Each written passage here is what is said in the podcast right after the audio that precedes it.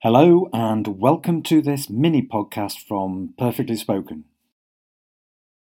Have you ever heard of David Hockney? Listen and discover more about this famous English painter. As you listen, can you identify the meaning of these numbers? Number 1. The 9th of July 1937. Number 2. The 1960s. Number 3. 70 million pounds. Number 4. The 15th of May 2019. Number 5. 91 million dollars. Now let's listen and find out. David Hockney was born on the 9th of July 1937 and is famous as an English painter and photographer. He's an important contributor to the pop art movement of the 1960s. Pop art was a style of art that was bright, full of colour. It was made by lots of young artists who felt that the art they saw in galleries was a little bit boring. Hockney is considered one of the most influential British artists of the 20th century.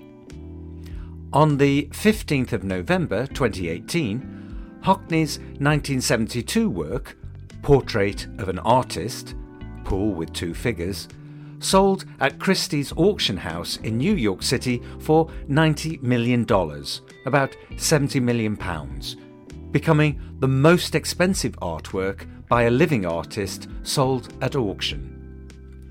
Hockney held this record until the 15th of May 2019, when Jeff Koons reclaimed the honour when his Rabbit sold for more than $91 million at Christie's in New York. Let's look at the answers.